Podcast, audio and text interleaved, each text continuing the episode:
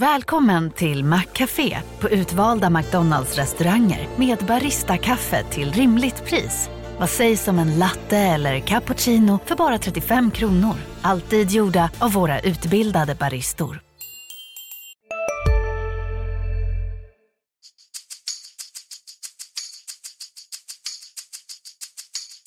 Det har varit mycket, mycket snack om det här inhoppet. Det är svårt att förbereda sig. Va? Så att, eh, det är mycket känslor som väller över.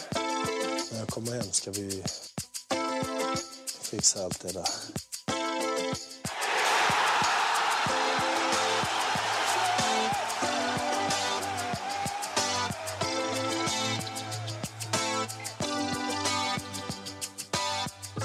Välkomna tillbaka till MFF-podden. Det här är avsnitt 87. Jag heter Fredrik Hedenskog och jag har sällskap av Max Wiman Hej, hej. och Fredrik Lindstrand. Tjena! Eh, vi har ju idag, som är eh, en tisdagen den 28 juni, eh, framförallt ett eh, ärende att prata om och det är ju då eh, Guillermo Molins och det kontrakt som eh, aldrig skrevs. Ja, det var skrivet men det blev aldrig undertecknat. Det kontrakt som fanns och drogs tillbaka. Ehm, och då är ju egentligen den första frågan, varför blev det så här? Max Wiman. Jag tänk om det vore så enkelt att äh, vi hade alla svar. Nej, men jag tror jag var inne lite grann på det själv. Min känsla blir mer och mer att båda parter har ju pratat om att man verkligen ville det här. Eh, men att man nog inte ville till 100 procent. Därför att hade man, hade man verkligen gjort det, då hade, då, det, det, jag har aldrig hört talas om en allsvensk förhandling där man inte kommer överens till slut. Eh, att det skulle vara så extremt, nu, när man pratar pengar, att det skulle vara så extrema skillnader så att om man verkligen ville att det inte skulle lösa sig ändå. Eh, det måste finnas lite mer i bagaget någonstans. Eh, och det, det, det har det ju funnits från båda sidor. MFFs tvekan om hans framtida form, eh, hans fysiska status till och från. Och Gisches egna tvivel kanske då tillbaka hur, hur han i vissa stycken har blivit behandlad under skadetiden. Fredrik, vad tror du att, eh, att det här betyder för eh, de inblandade parterna? Ja, För Malmö FF tror jag inte det betyder så mycket.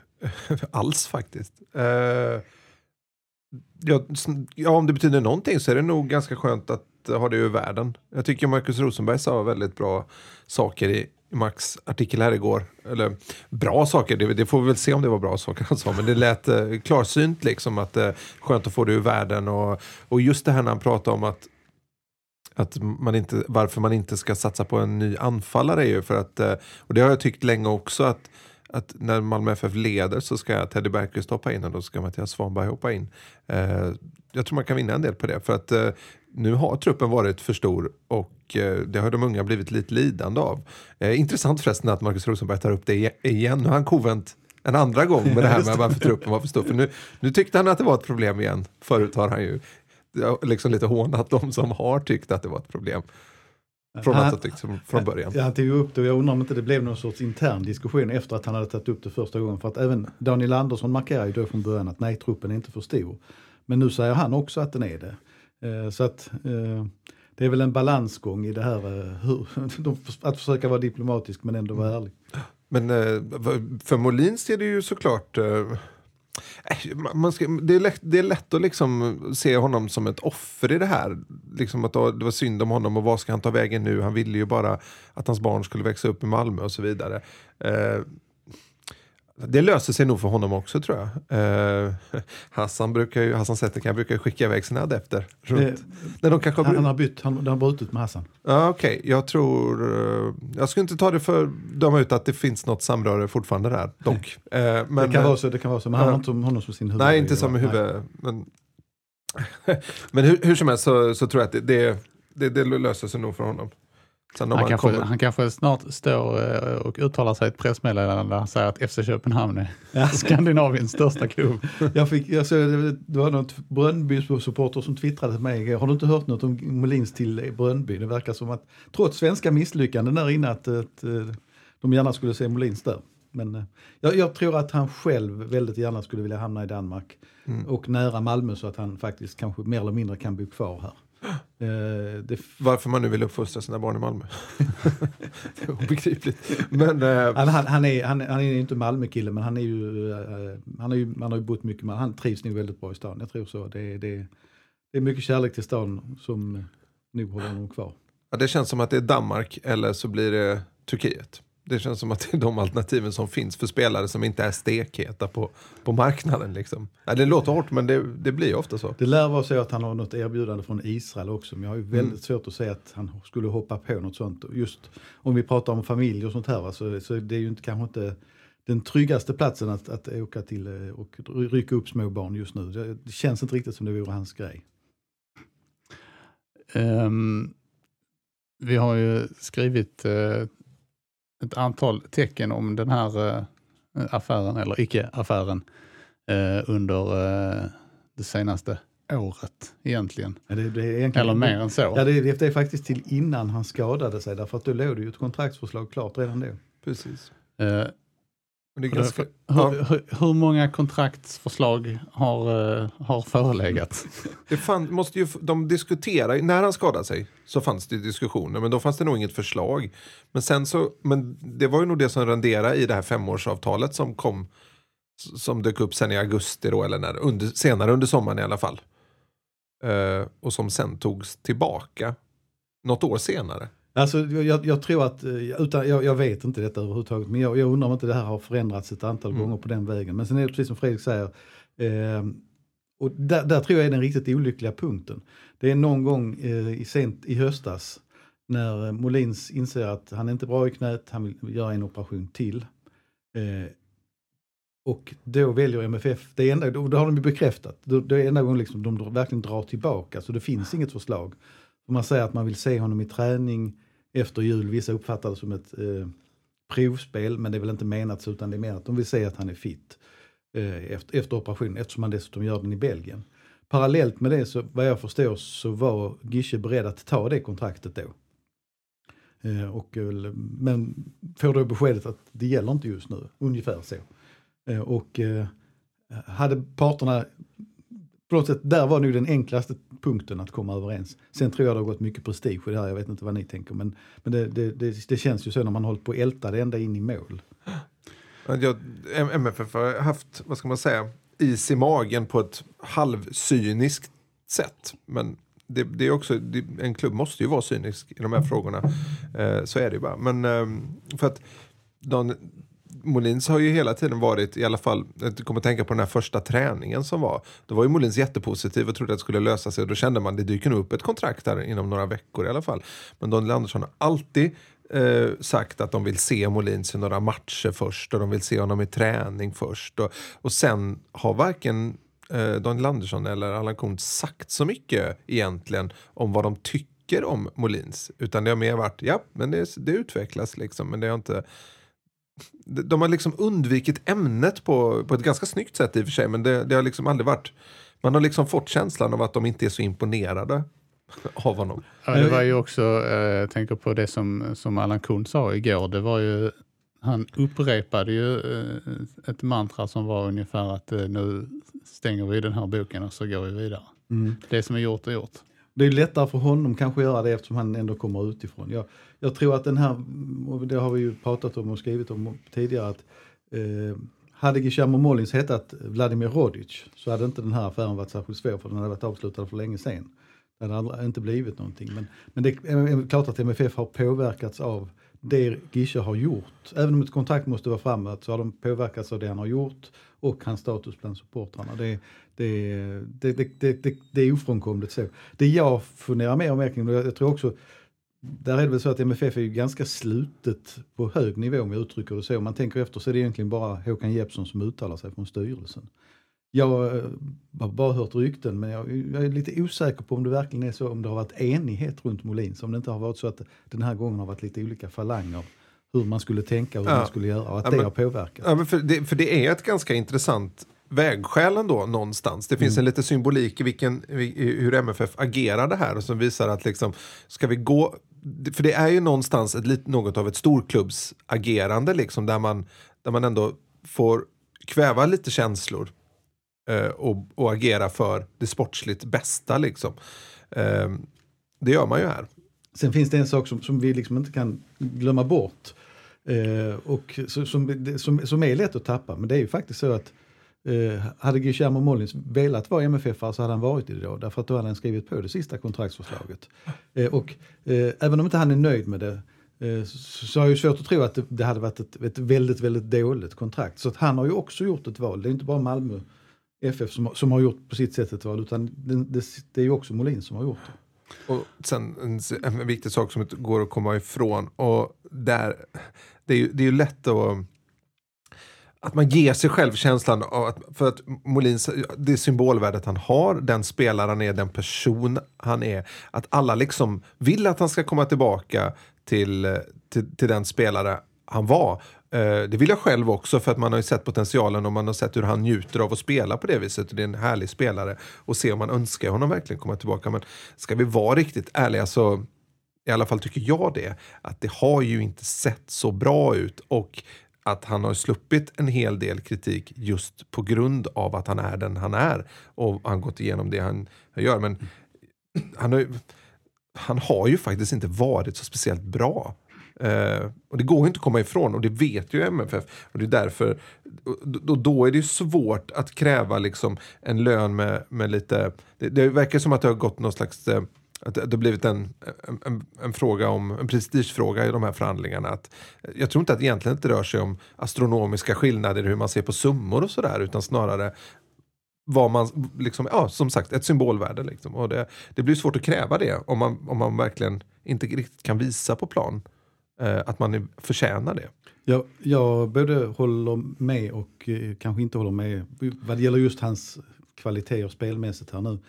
Eh, det, har, det, är klart att det har funnits brister, han är inte tillbaka där han har varit. Men han har ju också gjort mm, ett antal mål på relativt begränsad speltid.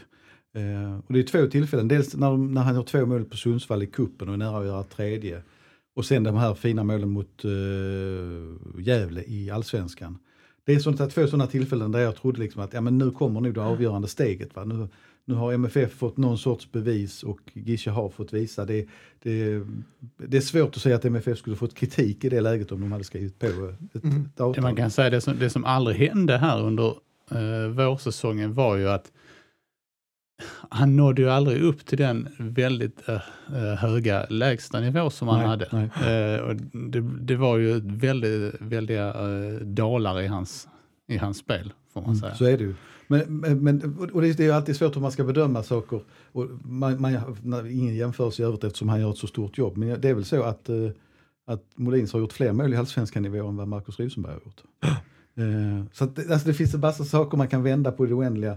Eh, och då handlar det mycket om tro om hur det skulle bli i framtiden. Och det, är väl, det är väl egentligen spegeln av hela den här affären att, att vi vet vi vet kanske inte tillräckligt mycket vad som har hänt bakom kulisserna och framförallt vet vi inte vad som händer i framtiden. Så att det, det, det är en olycklig situation tycker jag att det har blivit som det har blivit. Men framförallt är det väldigt konstigt att den gick ända in i mål, att inte det här eh, tog stopp någonstans på vägen. Ja, och sen person, personkulten, eller vad man ska säga, kring Molins kan ha blivit något av ett problem för gruppen. Uh, just att det pratas så mycket om honom och att det blir som lite grupperingar. Alltså det har lite så grupperats i supporterleden, för eller emot. Eh, mm.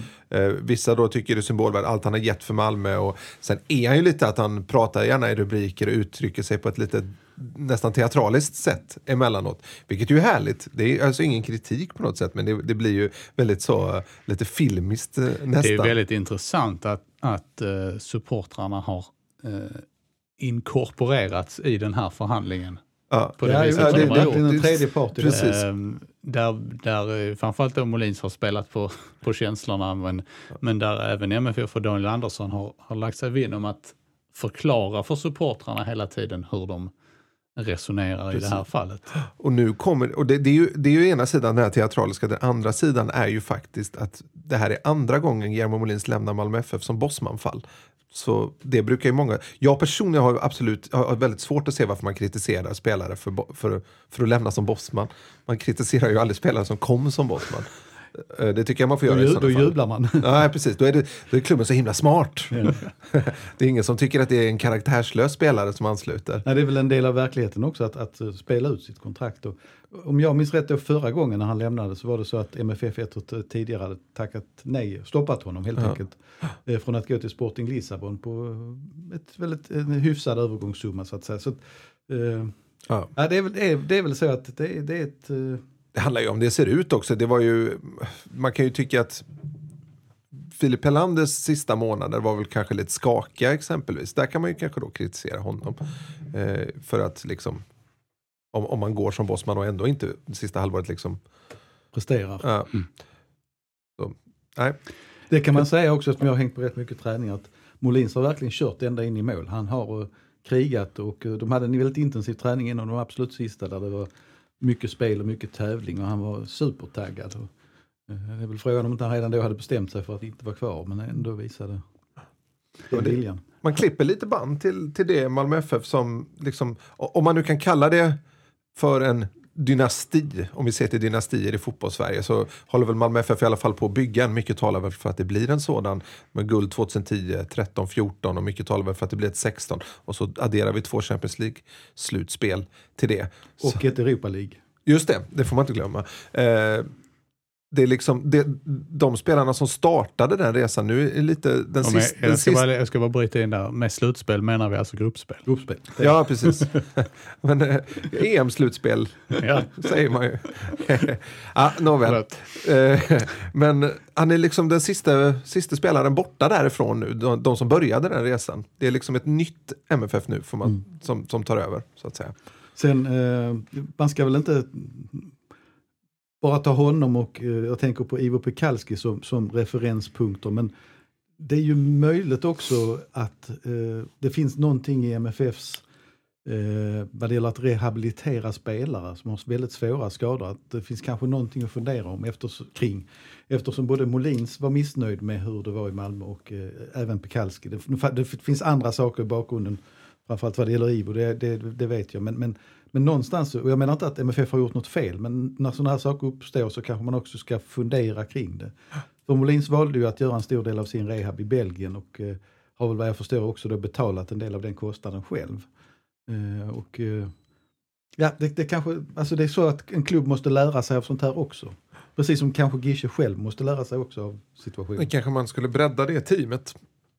Helt enkelt. Det är ju ett av de minsta, eh, alltså nu, det, det vet jag, det pratade jag med Per Herbertsson i samband med Champions League-gruppspelet. Nu har de mött riktigt stora klubbar men de är ju verkligen kliniskt små eh, i jämförelse med vad de stora klubbarna har tillgång till. Jag tänkte på, ehm, eh, om man tittar bakåt i historien, finns det, finns det några parallellfall till det här? Alltså, mitt, mitt minne är ju inte det bästa när det gäller sådana här saker men jag kan faktiskt inte komma på något direkt. En, inte så här extremt. Eh, på senare tid, Wilton Figueiredo var det ju mycket eh, kluddande och tjafsande fram och tillbaka under kontraktstiden. Och han skulle åka hem och han skulle inte åka hem och han skulle stanna och han skulle skriva nytt och han kom en vecka för sent. Och, eh, det, det, det, det är enda sånt liknande strul jag riktigt kan komma Ja. att tänka på. Hur var det med, du bara kasta ut en fråga här, för det en tanke som, fick, som jag fick. Men lämnade, var inte Schwarz ute på något sånt där eh, äventyr, eh, ett års äventyr som ganska ung? Och återvände och... Ja, han inte- var ju i Tyskland. Ju. Han var i Tyskland som ungdomsproffs, Ja. men jag undrar om inte det var innan han hade gjort debut. Ja, okej. Jag tror att det var så, nu är det så länge sedan så att jag... Jag vill inte anklaga Stefan Schwarz här för något strul. Nej, det kan, då kan man råka illa ut. Nej, precis. Nej, jag, jag, Ringer det plötsligt, ja hallå det är Stefan. Eller hans far. eller Herbert ja. Ännu värre. Eh, nej, jag försöker, eh, att det kan ha varit något alltså, väldigt tidigt, alltså vi pratar 70-tal och så, det är någon diskussioner kanske kring någonting, men nej, det är eh, inte så här utdraget, segt. Det måste varit ganska intressant att följa för någon till exempel som Jo Inge Berget. Som liksom alltså, som inte har den här bakgrunden och bara liksom har lite och som inte har sett Molins i sitt bästa Nej. så att säga. Har lite svår, svårt att förstå uppståndelsen liksom. Var, varför är det här så känsligt? Det är så här, en, en fjärde anfallare. Ja. Att, att, ja, tre, tredje. Ja, okej då, kanske. Nej, han, han, om man tittar på våren så har han ju antingen startat eller kommit in som Ja. första ersättare eh, ganska många matcher. Mm. Men, eh, eh, och egentligen så skulle jag fortfarande vilja se honom i kantrollen tillbaka. Det där, där fick vi aldrig se om han hade presterat. Det, det hade varit tuffare kanske, men hade han hade lossnat från dem där så var det ju egentligen där det kanske var den rätta positionen. Men jag, det, oavsett vilket, det är väldigt lätt att önska, oavsett alla turer så är det väldigt lätt att önska honom all lycka och att det verkligen, att han får komma någonstans så att han känner sig någon sorts harmoni och eh, får, får göra det han älskar, spela fotboll. För så är det ju. Mm. Ja, det är en oerhört sy- sympa- sympatisk spelare och människa som man önskar allt väl, verkligen. Sen har han säkert tagit plats i omklädningsrummet, det ska man också komma ihåg. Att det, det, så är det ju, det är många vinnarskallar och många viljor. Och, eh, Eh, alla älskar inte alla, men eh, eh, jag tror att vi alla, inte minst även vi som, som skriver om det, eh, också tycker att det är skönt att affären är avslutad i alla fall eftersom det, det blir ju ganska märkligt och ganska tjatigt egentligen att, när det håller på så här länge. Det är ett ganska intressant slut på det viset också. Att, att, att man inte, man kan liksom inte ställa sig och anklaga någon för någonting. Utan det bara, det bara blev så. Det finns liksom ingen syndare i det. I alla fall ingen, inte uppenbar syndare i det. Det är väldigt svårt att ha en definitiv åsikt om någonting. Nej, precis.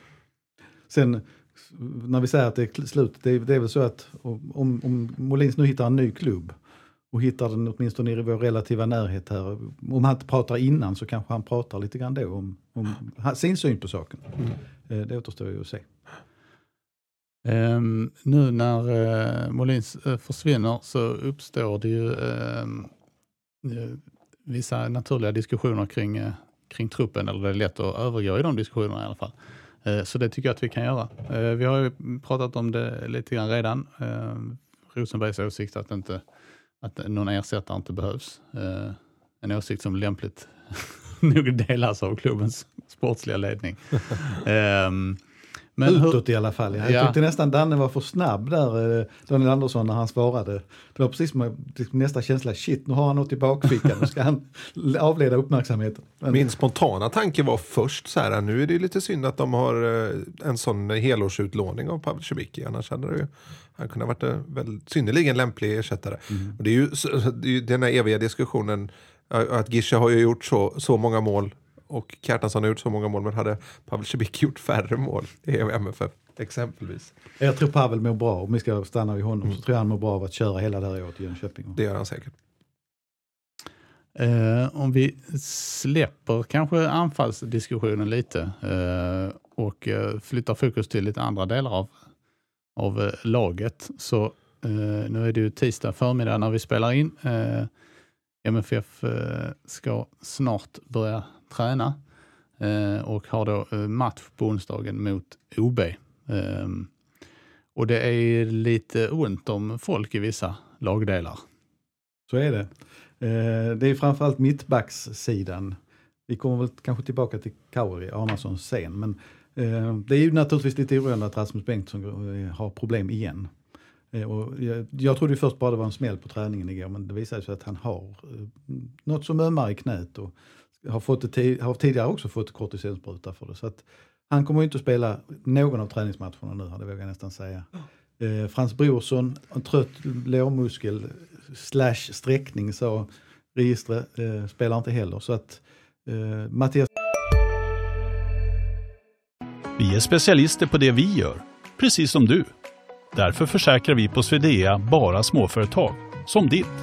För oss är små företag alltid större än stora och vår företagsförsäkring anpassar sig helt efter firmans förutsättningar. Gå in på swedea.se företag och jämför själv. Hej, Synoptik här. Hos oss får du hjälp med att ta hand om din ögonhälsa.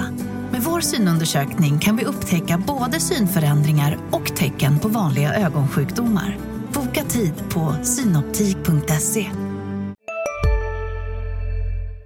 Andersson från ungdomsleden kommer ju att få spela en del i de här träningsmatcherna som mittback. Eftersom, vilket då gör det ännu konstigare, att Felipe Carvalho är enda tillgänglig mittback och det är den enda spelaren de har sagt öppet att honom kan de tänka sig att låna ut. Man kan också tänka sig när Daniel Andersson slår det här signalet ner till det isländska lägret i Annecy och säger Jo, eh, kommer du ihåg eh, den här killen du spelar med tillsammans med på Santiago Bernabéu, Felipe Cavallo? Du ska, du ska spela bredvid honom nu, eh, Kari, här eh, under sommaren. Eh, han är ungefär som, som din isländska kollega Ragnar Sigurdsson. Nej, den, det, kemin mellan Arnason och Cavallo är inte den bästa. Det, det han är, han är, det är ju inget som Kari Andersson gör någon direkt hemlighet av heller. Men, eh, men det, är, ju- det är ju ett knepigt läge och jag, jag läste bara någonting som passerade, det var ingenting jag har sett. Om, liksom, det är väl möjligt att MFF måste sätta den där utlåningen på vänt åtminstone och avvakta läget. Man har ju alternativ ju, eh, man kan ju sätta ner Oskar. Lewicki. Eh, Oskar Lewicki tränade faktiskt redan igår, det glömde jag skriva, men, men eh, jag trodde han skulle ha lite längre semester. Men jag antar att han inte är aktuell för spelen nu. eh, Efter ändå, även om han inte spelade så mycket under EM så är det ju ändå en, en belastning att han tar Så, såg man ju i fjol också när han eh, aldrig tog sig någon vila efter U21-EM också, att han var rätt trött under en period där. Sen växlade han upp igen under hösten en liten sväng, men han blev, det blev slitigt för honom. Mm. han känns också som en, eh, en sån spelartyp som, är, som man måste tvinga till ledighet. Precis så är det. Jag var nästan på väg att säga det. Det, det var väl det som var problemet Utan i att känna honom Ja, överhuvudtaget. nej, men han, han, vill ju, han, han vill ju inte vila. Lite Stefan Schwarz där. Å andra sidan så såg det ju inte allt för jobbigt ut att spela, spela för Sverige under, under EM. Det var inte så många meter man behövde springa på en match. Ehm, vi, eh, vi släpper den. Ska vi ta något, Kanske, på, kanske var jobbiga träningar. ska vi ta något på ytterbacksidan så högerbacken är väl ganska lugnt känns det som. Både, både Tinnerholm och, och eh, Anna- eh, Windheim. Windheim är i full träning och inga problem där. Vänsterback, eh, Det är ju nästan en sensation Ja, att Windheim är i att träning. Windheim är, ja, sant. V- Vänstersidan är ju lite mer, jag ska inte säga problematisk, men det finns ju mer att fundera kring. Eh, Yoshi Otun så pigg ut på träning igår, han är alltså igång igen efter Copa America. Paconate finns där.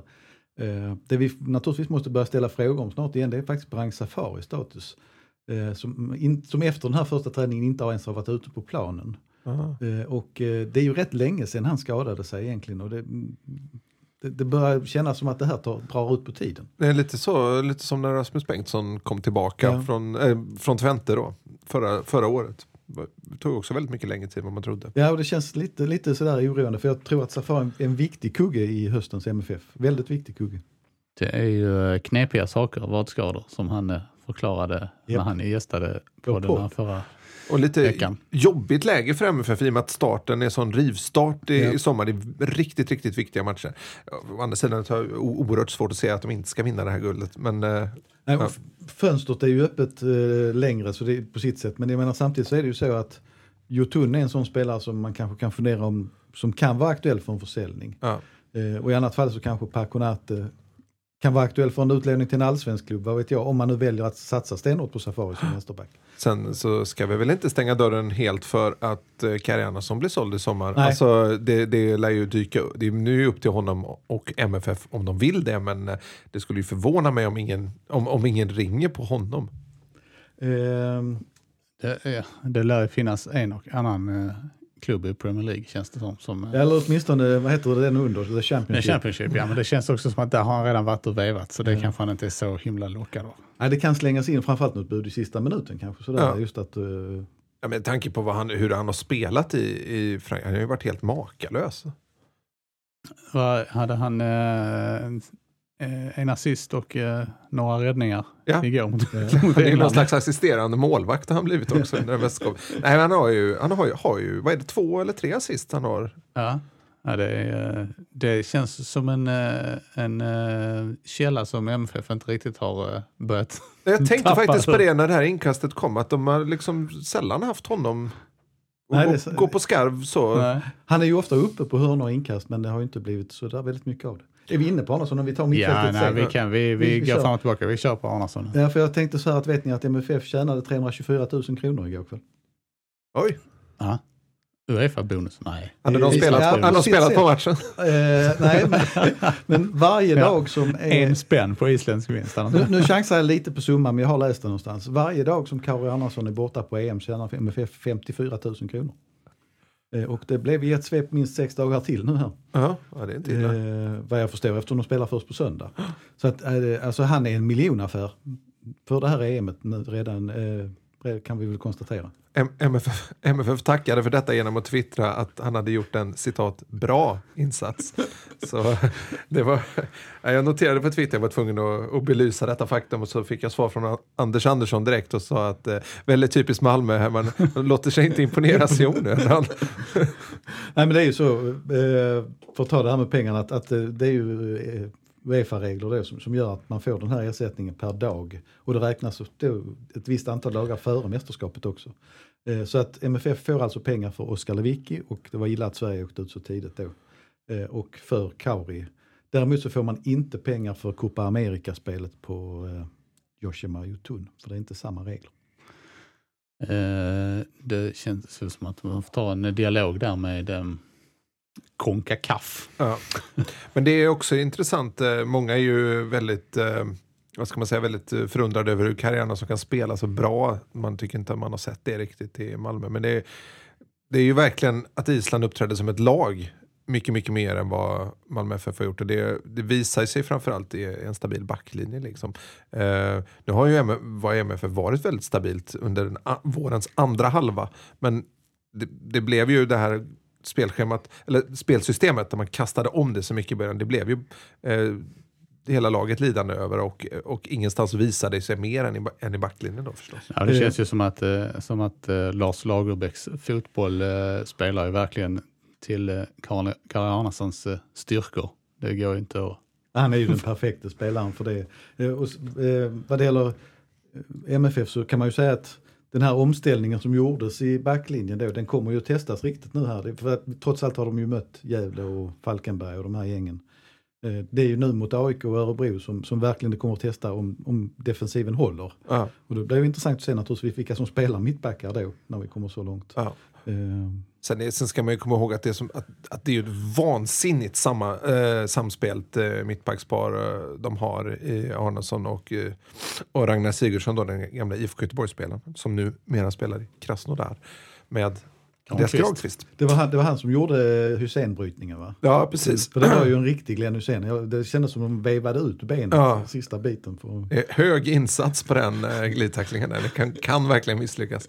Sen hade han ju även en bicicleta. Och, och ett, ett mål. mål. ja, det är det som jag tycker var spännande om man pratar om Island. Att, att eh, det, var ju, det var ju inte bara försvarsspel utan det var ju högklassig anfallsomställning. Det var ju kanske, alltså, inga jämförelser i övrigt, men lite MFF när de var som bäst i Champions League-kvalet.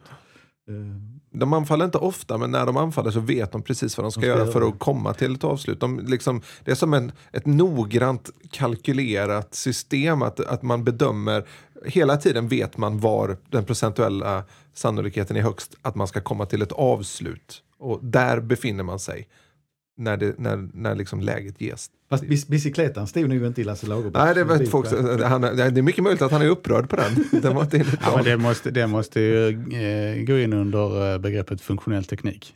Så att jag, jag tror den var okej okay ändå. Det var, tänk, tänk om de hade fått göra mål på den. Ja. Sen visst, eh, visst ser en kort tv-sekvens där faktiskt Lasse Lagerbäck sträckte båda händerna i luften. Jag ja, det. jag tror det var vid 2-1 målet, eller om det var 1-1 målet. Ja. Men han reste inte sig? Jo, han stod upp. Jaha. Han stod faktiskt upp då. Ja, men det måste vara till, det måste vara till slutsignal. nej, nej, det var till. Sen eh, är det väl frågan om en annan gammal MFF-bekanting har eh, gjort sitt sista som tränare. Du tänker på Roy Hodgson då såklart. Ja. Um, och det är väl en eh, befogad fråga. Precis. Vi har ju faktiskt eh, för övrigt en MFF-tränare fortfarande kvar i, eh, i, i mästerskapet, och Roland Andersson som assisterar i Island. Han har någon slags vad ska man säga, någon Marcus Albeck-roll där. att han är där och sprider lite, det som lite avlastning för Lagerbäck. Kanske och bollplank. Innan vi släpper Island där så har vi också en, en, en ex-MFF-are långt ute i periferin på Islands bänk. Eh, Emil Halfredsson, Just är kvar där fortfarande också. Men eh, nej men det är väl det här med Roy Hodgson, det, det, det, det, det vore, jag vet inte riktigt vad han skulle ta för uppdrag som skulle vara större än att ha tränat England. Att, att han verkligen skulle börja om en gång till. Det känns som att tiden har sprungit förbi honom också. Eh, det var ganska länge sedan han ledde ett lag med krav på sig att vinna någonting och faktiskt lyckades med det. Eh, man får väl nästan gå tillbaka till MFF för att, för att hitta det. Schweiz gjorde han det bra med. Eh, men de hade ju inga vinstkrav på sig. West Bromwich gjort bra med de, Det var också uppdraget bara bli stabila. Så Ja, sessionerna i, eh, i Inter och eh, Liverpool blev ju ganska korta, får man säga. Mm. Det, jag kände mig lite kluven igår måste jag erkänna för att Islandssagan är fantastisk. Samtidigt så eh, när man har fått förmånen att lära känna Roy Hodgsons personlighet lite grann så eh, det, det går inte att ön, inte önska honom framgång på något sätt. Det är en väldigt eh, älskvärd, eh, energisk människa på många sätt och vis. Eh, som, som har gjort väldigt mycket för fotbollen och, och kunde väl jag jag trodde faktiskt att han skulle prestera bättre med England än vad de gjort. Jag tycker att det är, jag har inte sett alla matcherna men det har faktiskt varit ganska dåligt egentligen. Och det kanske också var, eh, nu ska vi kanske inte gräva ner oss för mycket i, i, Englands misslyckande här, men det känns som att den truppen som Hodgson tog ut till det här EMet spelar ju inte den fotbollen som, som Hodgson är bäst på att eh, leda. Eh, Mm. han sk- skulle ju hellre haft ett, eh, ett eh, Lagerbäck-kollektiv med lite, lite mer krydda, eh, känns det som. Ja, ska vi... Ska vi, ska vi, bara nämna, ska vi nämna Ja. hans eh, lite märkliga eh, uppläsande av ett eh, testament höll jag på att säga. Just Eh, ja, Det kändes- läsa upp sitt avskedsbrev på presskonferensen efteråt och inte svara på några frågor. Det känd, jag hoppas innerligt att det var Football Association som hade satt papper till näven på honom och att han inte hade författat det själv. För det, det var inte likt vinnarskallen Hodgson att, att eh, ens tänka tanken på att de skulle åka ut mot Island. Och Precis, han, borde, han borde bara plockat med det här. eh, Ågren och Leffe Engqvist och Martin Dahlin och Tern och Schwarz och kört med dem istället. Jag tror inte att det hade gått sämre. De hade ju, nej, när de väl var inne i mästerskapet hade det nog gått bra. I fortsättningen håller jag på Island och Buffon. Buffon är, eh, jag tycker Eftersom är, han har spelat mot Malmö FF. Nej, nej men jag, nej, det, har, det har ju hela italienska backlinjen. Ja. så att, och de har, MFF skapade ju mer än många andra. Men, eh, nej, men jag, jag tycker att Buffons personlighet är den här turneringens speciella. Han har ju också eh, fotbollsvärldens bästa röst. Ja. Han, han- eh, jag tycker också det är också eh, tänkt mycket på det här med vilken respekt man åtnjuter eh, från eh, andra folk om man jämför till exempel med Zlatan Ibrahimovic och sådär. Men, eh, Buffon är ju ingen spelare som går runt och kallar sina barn för, eller som trycker upp tröjor till sina barn och, med King och Legend och såna här grejer. Och han behöver, men det finns ändå alltid och, att han har liksom stoppat alla de här storstjärnorna eh, och, det, och även i eh, man, liksom, man behandlar honom alltid på ett väldigt fint sätt. Vilket också Zlatan Ibrahimovic gjorde när de träffades i spelargången där inför Sverige-Italien. Det såg man ju liksom vilken respekt han ändå har för Buffon och vilken heders, hedersman det är. Jag, jag bestämde mig redan då först, Italiens första match, när, dels när han sjöng nationalsången, jag har aldrig sett något liknande tror jag. Eh, och sen efteråt när han stod hos Jane Björk och blev intervjuad och liksom en sån här internationell storstjärna som verkligen svarar på frågor och svarar intelligent och bryr sig om den han intervju, intervjuas av. Ja, han är faktiskt en av få spelare som tittar på Ja, den ja. som ställer frågorna Det till honom. det Han, eh, det var efter Sverige-Italien eh, så är det ju, så man går igenom de här mixade zonerna då, så är det ju vansinnigt mycket tv-bolag eh, och sen så kommer all den skrivande pressen efteråt då. Och han tog sig så en, han kom ut först och sen så bet han av varenda tv-kanal och det var inte så att, det, att han svarade på två frågor. Utan det var verkligen, han stod där i några minuter med alla.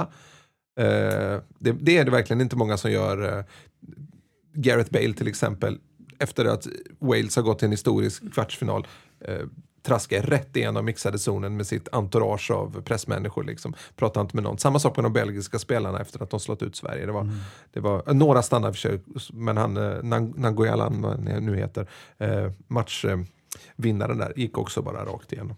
Nej, det, nej men jag, det är respekt för den typen av människor. Nu undrar jag bara hur vi ska komma tillbaka till MFFs mittfält. Från, Ehm, ja, MFFs mittfält tillhör ju de som inte har gjort mål på Buffon. kan vi säga. Det var kanske inte, så- jo det var ju några som var med och spelade. och vi, vi är klara med EM där va? Ja, det känns lite så. Vi kan säkert återkomma under någon Vi hittar någon, kommande vecka. någon, någon bro där över. Ja. Ja, för Oskar, Lew- ja, vi, vänta, vi kan knyta ihop det. Oskar Ja. Lewickis insats under EM och eh, nu tillbaka på MFF-mittfältet. Mm. Vi be- benämner inte den insatsen. Nej, vi bara säger, vi får säga att han gjorde en insats. Ja, han, var där. han var där. Han, han, han spelade i ett inte särskilt väl fungerande mittfält och eh, kunde inte lyfta det heller. Ska vi säga så? Så kan vi säga. Mm. Eh, hur är eh, läget i övrigt? Nej, men läget, Ekrem har polyper. E- Ekrem är pigg och frisk igen och eh, väldigt laddad på träningarna. Han, Det kap, låter som en lite så barn. han, kapade Erik Han krupp. han kapade Erik Andersson efter, med jäms med knäna en dag förra veckan när han var riktigt arg. Oj, Eh, och det tror man ju inte om Ekrem kanske. Nej men det, det, där känns det ju som att alla är pigga och friska och att någon sorts lugn just nu finns kring Ado. Det är ju nästa, om vi nu har sluppit Molins-turerna så känns det väl som att Ado-turerna ska dra igång igen. Där lyckades ju Hassan Setinkaya ena dagen säga att han skulle lämna för en turkisk klubb, var det det? Eh, Högst sannolikt ja. men det har jag missat. Det är den senaste turen nu i sommar eller? Ja, det, Ah, okej. det var när du var iväg. Jo, eh, ena dagen så hade MFF fått ett bud och eh, han, Ado ville till varje pris till denna, jag tror turkiska klubb. Ja. Eh, Och dagen efter så lät eh, Setinkaya meddela att eh, MFF och Ado förhandlade om en förlängning av kontraktet för han ville inget hellre än att stanna här. Jaha. Ja. Så att, eh, ja, där är väl det läget. Men, Men det är väl bra att man kan ändra sig? Eller? eh, men man kan väl... Jag skulle bli förvånad om nu i de här träningsmatcherna om att det, de- alla kommer ju få speltid och så vidare naturligtvis. Men att det känns väl som att ett mittfält just nu är cementerat i form av eh, Ado och AC, Anders Christiansen centralt och eh, Berget och Ekrem på kanterna trots allt. Det skulle ju innebära att Lewicki står utanför. Ja. Och det, det är möjligt att han får en halvlek som mittback eh, i någon av träningsmatcherna också här, eftersom det är ont om sådana. Nej, det går inte. Det, all, man, man tenderar ju till att vinna allsvenskan om man har det bästa innermittfältet. Eh, eller, eller i alla fall ge sig väldigt, väldigt bra chans till det. Det är nästan viktigare att ha ett bra innermittfält än att ha ett, ett bra anfallspar egentligen. Även om det förstås ena inte behöver utesluta det andra. Men eh, alltså Anders eh, Christiansen och eh, Ado är ju makalöst bra innermittfältspar. Sen, sen återstår det ju att se vad som händer i de här eh, toppmatcherna, framförallt när jag tänker på typ mot AIK borta. Att man kanske väljer en, en defensivare inriktning på något sätt i den typen av matcher. Eh, och det är klart att om nu inte Ado försvinner i sommar heller och Oskar inte gjorde en jätteprestation i EM så står ju faktiskt snedbalansen finns ju kvar i den truppen på, där då. Det, där kanske det, det kanske finns mer runt Oskar som vi inte vet alltså redan innan. För det tenderar ju ofta så att svenska spelare som är med i en EM-trupp nästan oavsett hur det går så är de intressanta någonstans ute i världen. Jag tror jag inte att Oskar är den typen som bara hoppar på någonting. Absolut inte för det är en väldigt noggrann person. Ja, det, känns också, det känns också svårt att föra en, eller hålla en trupp där man... Alltså, det går ju inte att ha en trupp där man har 11 startspelare och sen är resten uttalade eh, avbytare. Det måste ju finnas någon beredskap för skador. Jag tror du säga uttalade innermittfältare. För det är Ja, nej, men du förstår jag. Ja, men det går ja. ju inte liksom, ja, ja, vi, har, vi har ett innermittfältspar här, vi kan inte ha en till extra. Honom måste vi sälja. Men du har, eh, du har, du har både Oskar och Erdal eh, som traskar bakom dig i första hand. Ju. Eh, sen, men samtidigt, alltså med Ado är väl ändå problemet, det skulle vara om han förlänger nu, då skapar det ju en trygghet för då är ju sannolikheten att han blir såld i sommar väldigt liten för då skulle han bli enormt dyr. Men så länge han inte har förlängt så gör han bra matcher mot AIK och Örebro så kan ju intresset stegras plötsligt runt honom. Hur ser det ut med uh, rykten i övrigt? Ja, är det något tycker- snack om Berget eller uh, Rodic? Ja, vad jag förstår så Berget var det ju, var ju, där fanns väl en del intresse i vintras. Så det, jag blir inte förvånad om han försvinner. Och det är väl det som kan förändra, då är det väl en yttermittfältare slash anfallare som behöver in i alla fall på något sätt, jag vet inte. Vad det gäller, vem sa du mer, Rodic, så låter det på honom själv, jag har bara pratat lite kort med honom, att han biter nog ihop ett tag här och ser vad som händer. Eh, men det är klart, där, där har du en koppling till Berget. Försvinner Berget så kanske Rodic får sin chans. Då blir det naturligt att Ekrem går över till vänster där han egentligen är allra bäst. Eh, Och Rodic måste ju på något sätt komma upp i den nivån han hade när han kom hit. Och eh, det talar väl också lite för att Jotun eh, stannar. Stanna. Som, Som, han- som också, både han och Safari. Det, I landslaget så spelar ju Jotun framförallt yttermittfältare. det är ju rätt, jag tänkte inte så långt. Alltså om, om, om Berget försvinner då, då är det ju en anfallare de kommer att ta in, trots allt på något sätt känns det som. Oavsett vad de har sagt just nu. Ja, det är ju bara det är Molins som inte ska ersättas. Precis. Kjartansson och Rosenberg känns ju just nu rätt så cementerade där framme. Ehm, Ja, man undrar ju, på tal om, nu och halkar vi tillbaka lite på EM, men Ja, man undrar ju hur Kjartansson känner Känner sig just ja. nu. Det är ju ändå tungt måste- att missa en sån här grej. Även om han inte hade Det fått spela en minut så hade det ju varit stort att vara med där. Så Ja. är det naturligtvis. Nej. Det är, Ja, Ja, det är det- nog lätt att känna, just när landet är så litet också, att det inte finns så många toppspelare. Att känna sig, det måste, att känna sig utanför, verkligen fest man inte fått komma på. Det känns ju svårt att eh, ha så mycket synpunkter på eh, trupp och laguttagning. Det så här, Sen kan man, eh, när man pratar om MFF-truppen i övrigt, så sen, nu, nu är den ju lite tunnare just nu på grund av skador och eh, att, att Arnason är iväg. Eh, Mattias Svanberg känns ju väldigt spännande efter inhoppet uppe i Östersund. Och eh, vad jag förstår, MFFs U21 spelade eh, i, i, igår och förlorade med 2-1 med ett väldigt ungt lag. Just nu har jag faktiskt tappat vem de mötte, Elfsborg. Ja, för mig var det. Eh, jag tappade tyvärr bort den matchen i Al Molins hysteri. Men Svanberg spelade relativt lite i den här matchen vilket innebär att jag tror att han kommer att få chansen i de här träningsmatcherna framöver. Han, han är fantastiskt spännande. eh, vi, det känns som att vi överhuvudtaget har en eh, ganska spännande eh, sommar och eh, höst framför oss ur eh, MFF-hänseende. Ehm, så att eh, vi kommer ju såklart att återkomma vad det lider. Man kan ju säga så, det är ju så att eh, allsvenskan startar ju igen för MFF den 11 juli mot Örebro. Och eftersom, för att knyta ihop hela resonemanget med EM och allting, så eftersom Kauri Arnason spelar den 3 juli med Island eh, och eventuellt spelar vidare, men eh, och även om Island skulle åka ut den 3 juli så kan ni ju börja räkna på om han ens är redo att, att spela med samma där. Alltså där måste ju MFF värdera, har de andra skador, ska de köra honom en vecka till och vila honom sen eller är det viktigare att ha honom i spel mot AIK? Eh, det, det kan bli ett lite tufft ställningstagande där. Precis, sen kanske han får någon slags postmästerskapsdepression. Men det är ju en en tendens, eh, det är ju lätt att man liksom, det, är, det ska nog inte underskattas ändå tror jag. Nej, nej. Ja, man kan ju tänka där att, eh, att eh, AIK borta kanske är en matchbild som passar Arnason bättre än eh, ett eh, kontringsspelande Örebro här i Malmö. Precis, och då ska du väga det mot problemet att du kanske inte har Rasmus Bengtsson i spel eh, i det läget. Ja, jag hoppas ju på en isländsk eh, skräll här mot Frankrike så vi får se vilket adjektiv eh, Malmö FFs Twitterkonto väljer att beskriva Kari Hannasons insats med. Fullgod. Till, tillräcklig. Eh, hörni, vi eh, håller där för idag. Eh, som sagt, vi återkommer vad det lider, förmodligen redan nästa vecka. Eh, så eh, vi säger tack och hej för den här gången. Jag heter Fredrik Hedenskog, jag har haft med mig Max Wiman och Fredrik Lindstrand och ansvarig utgivare är... Pierre Enquist. Där satt den. Som inte har varit med idag. Nej, den här gången heller. tack för oss. Hej hej. Hej hej!